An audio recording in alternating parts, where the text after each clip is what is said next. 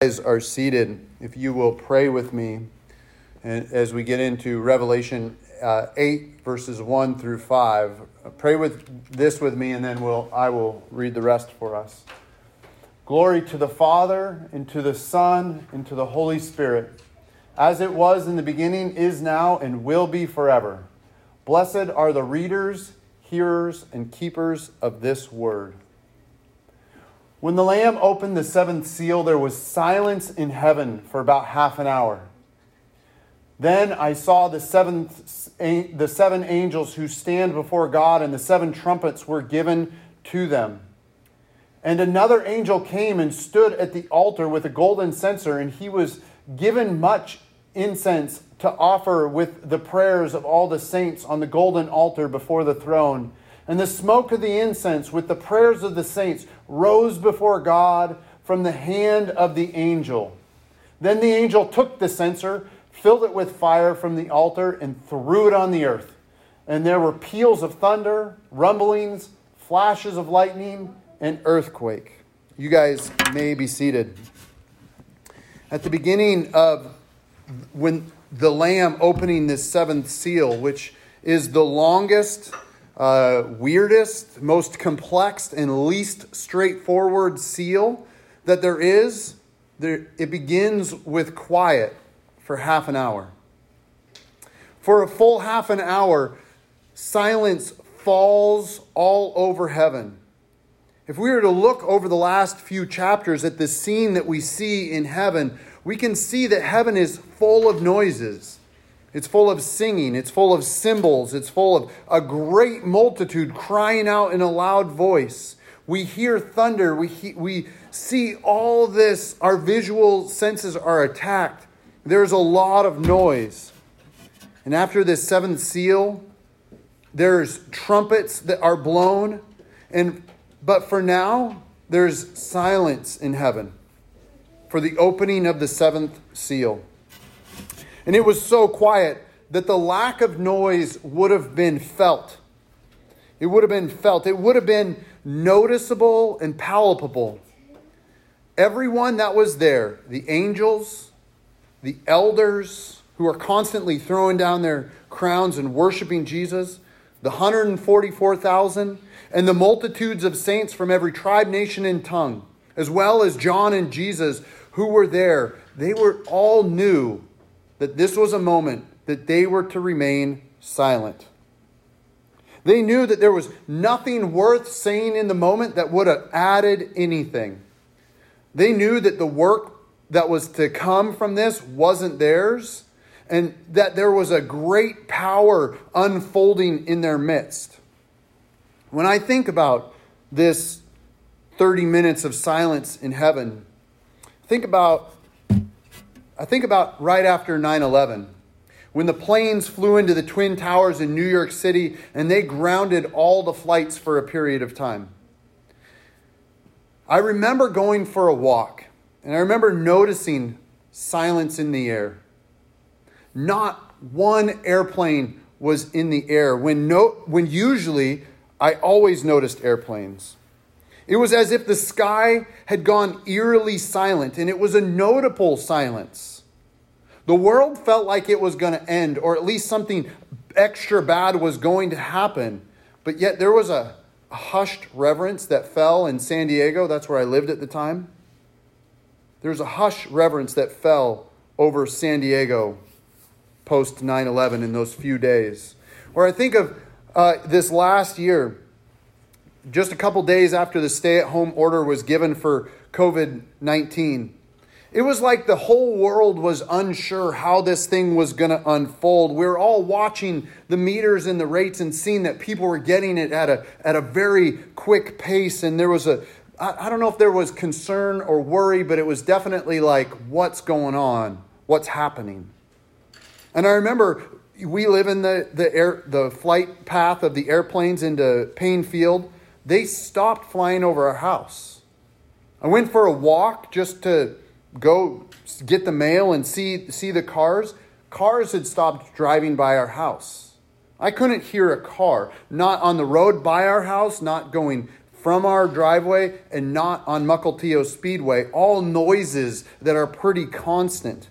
It was a silence that was noticeable. There was nothing there. The lack of noise was something that spoke to me in that moment. It was eerie walking up and down that street, seeing not another person or a car or an airplane. It was so silent that it was noticeable. And I'm sure that we all have our moments in life where we've felt silence, where we felt the silence. This is what it was like in heaven. In silence, there is a, a new formed patience that happens. The, the patience is also a bubbling with expectancy. Maybe we don't even know what to expect, but we know something's going to happen, something that's there. And uh, we have a, uh, we have this sense that what is going to happen now when that silence comes. In, in his book, The Gift of Good Land, Wendell Berry writes about his experience with silence in the deserts of Arizona. This is what he says Over everything is over everything in the desert there is silence. You don't have to go far from the road to hear it. It is a prevailing, enormous, patient silence, not even dented by the small sounds that occur in it. It is primordial. Here, before the beginning, the world occurs in it. And I love this beautiful description of silence because I feel like I know what he's talking about. And because of this, I can start to feel or see this picture from heaven in this moment. The silence is so prevailing. It's everywhere. It's enormous. It surrounds us. It's primordial, uh, primordial from before the beginning. It is that old silence when, that God's words of "Let there be light" were spoken into. It broke in and altered everything with His presence and the being able to notice His presence. This silence was was in the beginning as well as it'll be right before this sign of the seventh seal. Soon we will see the seven trumpets. We will see the wars in heaven and on earth. But this moment, this moment before, we should feel this expectation. We should feel this surrounding us, this silence surrounding us. As those who are called to live in God's kingdom, eh, eh, we're supposed to live as if God's kingdom's already come on earth and we do so imperfectly, we are about to see how our prayers for this kingdom come are answered. And rightfully so, there is a heavily reverence, a holy reverence that goes before this moment. We can see in this passage the importance of our prayers. Prayers of the saints are the incense in heaven. Think of incense as, uh, I, I don't particularly like incense, but think of those who might like it. It's a, it's a, it's a smell, it's a beautiful smell that is offered up. It's something that, that means something in the moment that is a beautiful thing, and it, it's an offering of sorts. It's a sweet smell. And this gives us the impression that God has enjoyed our prayers that He likes them, that He likes His presence to be filled with our prayers. And He sees them and He knows that we've been praying and they will be answered as well. Too many times we've equated the silence with inaction. We've pushed prayer off to the side to be left for when there is nothing else to do. It's our last ditch effort. Here we say that prayers are far, far more precious and powerful than we could ever imagine. As well as the silence does not mean God isn't there or isn't acting, prayer shows us that He is there and He is acting. The saints who pray have more to do with the outcome of time than we might first believe. As we find ourselves praying more and more, the more we realize that we are participating in a way that is effective in God's kingdom. We pay attention, and prayer is what we get to do. I read a quote this week from Jacques Ellul, who suggested that the Christian who prays is more effective on culture than, the poli- than one who works in politics. We get to pray as a sacrifice of worship, and as we do, a sweet smell rises up to our God who sits on the throne, and he pays attention far better than we can ever understand. These prayers are stored up as something precious, not wasted words. I remember as a kid, I would make fun of my grandma, who she would drive around and she'd pray for parking uh, spots at the grocery store. We as a family, I don't mean to throw us under the bus, mom, but we as a family, we made fun of her because honestly, she would drive around for 20 minutes praying that God would give her a parking spot. Then she would find one, she would praise God. But in the time that it took her to find a parking spot, she probably could have parked a little further away, walked a little bit further, gone in, done all her grocery shopping, and been to her car by the time she actually got a parking spot. She could have been in and out of the store faster if she would have just parked and then moved in. And we used to make fun of her for this, but now I think my grandma had the right idea. She had the right idea. In my over evaluation of time saved, that is the wrong idea prayer for a parking spot and waiting for it, that's the right idea. Prayer is not answered in our, our time or in a way that we always understand, but they are offered up and ultimately have something to do with the end of times. Not just the end of times that we live in now, but the one that is to come as well. The problem for us today, as I see it, is that we want to see results, to know that if something is working. We almost uh, need to see results as if we're addicted to them. If we, if we believe our prayers are to be sufficient and we need to see some action, we're addicted to seeing results. This is not the way prayer works in the kingdom of God. As Christians, we live by faith and not by sight. In other words, faith doesn't need to see results to know that it is effective in this world. And here in Revelation chapter 8, verse 1 through 5, we can see that the prayers of the saints are effective in this world. We know that this world is real, but we also need to know that the spiritual realm is weird uh, is real as well. The Bible asks us to pray without ceasing. That's to never stop praying. This suggests that those who pray are playing a big role in heaven and on earth. And here in Revelation 8, the silence that we often equate to God's silence, we see quite the opposite. He is listening and preparing an answer for us. The answer is not in our time, but we will see how it will unfold with the seven trumpets as this seal unplays. And we'll see that it will result in a feast where we're all together as saints for all time, feasting with Jesus at the wedding supper of the Lamb. At Grace and Mercy Church, you guys know that we spent four and a half years in the Psalms with the idea that we might learn to pray. We learned that all our emotions are acceptable Maybe even the especially the ones that aren't acceptable in church, they're acceptable in prayer before God. We learned that there are times where where we uh, where we are praying that might be not be viewed as typical prayers. We can pray weird things. We learned and prayed through the fact that God is present, that He does listen, that He does care, that He does answer, that He does work against injustice, and we also prayed through the fact that he will have the last word. And so all the words from the beginning to the end are his. He stands over against history and every empire that his, the world has or ever will see. And he stands in judgment, but he also stands in salvation. We spent four and a half years praying through this thing. And then this passage today in Revelation shows us that all that we prayed over those sometimes feeling like long years in the Psalms were not wasted.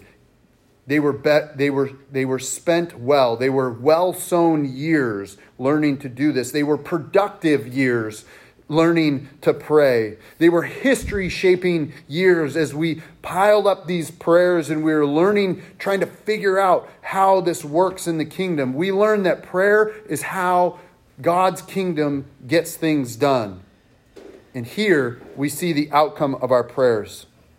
And I pray that this will encourage us to become a people who of prayer to a whole new level, that we will live by faith and not by sight, that we will pray without ceasing, that we will pray for parking spots as well as praying that inequality will end. That we can beg God for the end of human trafficking and praise God for the creamer that is in our coffee that we will pray about how we are to spend our money and our time, and that we will pray about what we are to eat and drink. I pray that we will pray about our own lives and the lives of others. And I pray that we might pray through the washing of our dishes as well as the bigger things of life. That might be a how long, O Lord prayer, but at the same time, we can still pray through it. But let the silence remind us that we are to we are to listen in prayer as well. Prayer is not initiated by us, it's initiated by God. When we pray, when we pray, it's in response to him even if we don't realize it. When we pray about how to spend our money, we can wait until we hear an answer. When we pray about how to spend our time, we can wait until we know what we are to do. The truth is, prayer is the most effective thing that we can do as Christians, and listening is a part of prayer. Paying attention to the Holy Spirit in our lives, as well as in the, as well as the scriptures, is far more important than, than we think. And I pray, oh God, that you will teach us to listen to you. Will you teach us to pray? In the silence, Jesus will give the next steps for us to take. And as we learn to rest on Him, as we learn to give Him our burdens, He will trade them for His lack of burdens. I pray that we might learn the unforced rhythms of God's grace in this way. In this passage, we see the throwing of the censer on earth, and that means our eyes are supposed to be directed from this heavenly throne to see what's going to happen on earth. Our, our eyes are directed from heaven to the hell that is about to unfold on earth. What happens on earth in all its empires, when the heard prayers of the saints are hurled down, we shall see what happens as these prayers are answered. All those who thought that they were in power will soon see the uh, effective nature of prayer, and it will destroy their way of life, just like the empires and their idols have tried to destroy followers of Christ's lives for all these years on earth. All those times when people mocked prayer's inability, they mocked that God is absent and God is not listening. If he is here, he is distant and doesn't really care about earth, that he set the whole thing in motion and then bolted, that God is dead, or if some has spoken that God isn't real at all, they will see the power and they will know that they are not the king, not even of their own world. And it will not be to their liking because they their, their ideas will be disproved by God's power. And this should cause us to pause and self reflect for a moment. There are those areas in my life, and I'm sure in your lives as well, where we don't think prayer is real. There are those areas in life where we don't believe that God can speak into, whether because He wants to or He hasn't yet. In there are times when we believe uh, the effective prayer isn't really happening because we don't see things. And we get to root these lies out of our own life and be born again into the truth that God does care, that He does listen, that prayer is a good thing, it's effective in the way that we do it, and we don't live by faith. I mean, we don't live by sight, we live by faith. So, this is my prayer for us this week, Grace and Mercy. Let us believe in the kingdom of God. Let us believe in the effective power of prayer. Let us, be, let us live by faith and not by sight. Let us follow Jesus, not in haste as in the world is in haste, but with a patient reverence. And may everything we do be soaked in prayer, bathed in it, even at the risk of being seen as a weirdo who prays for parking spots. We pray for and through everything that we have in life because we believe in the power of prayer. And because in, we believe in the power of the Father, Son, and Holy Spirit who hears and answers our prayers as well. So, Jesus, will you please do this in our lives? Will you please show us the effectiveness of prayer? Will you please lead us and guide us into deeper levels of prayer? Lord, more constant communication. Lord, may we come to you for everything big and small. And Lord, as you show us what is to come, Lord, may we take comfort in the fact that you do answer our prayers. In Jesus' name, amen.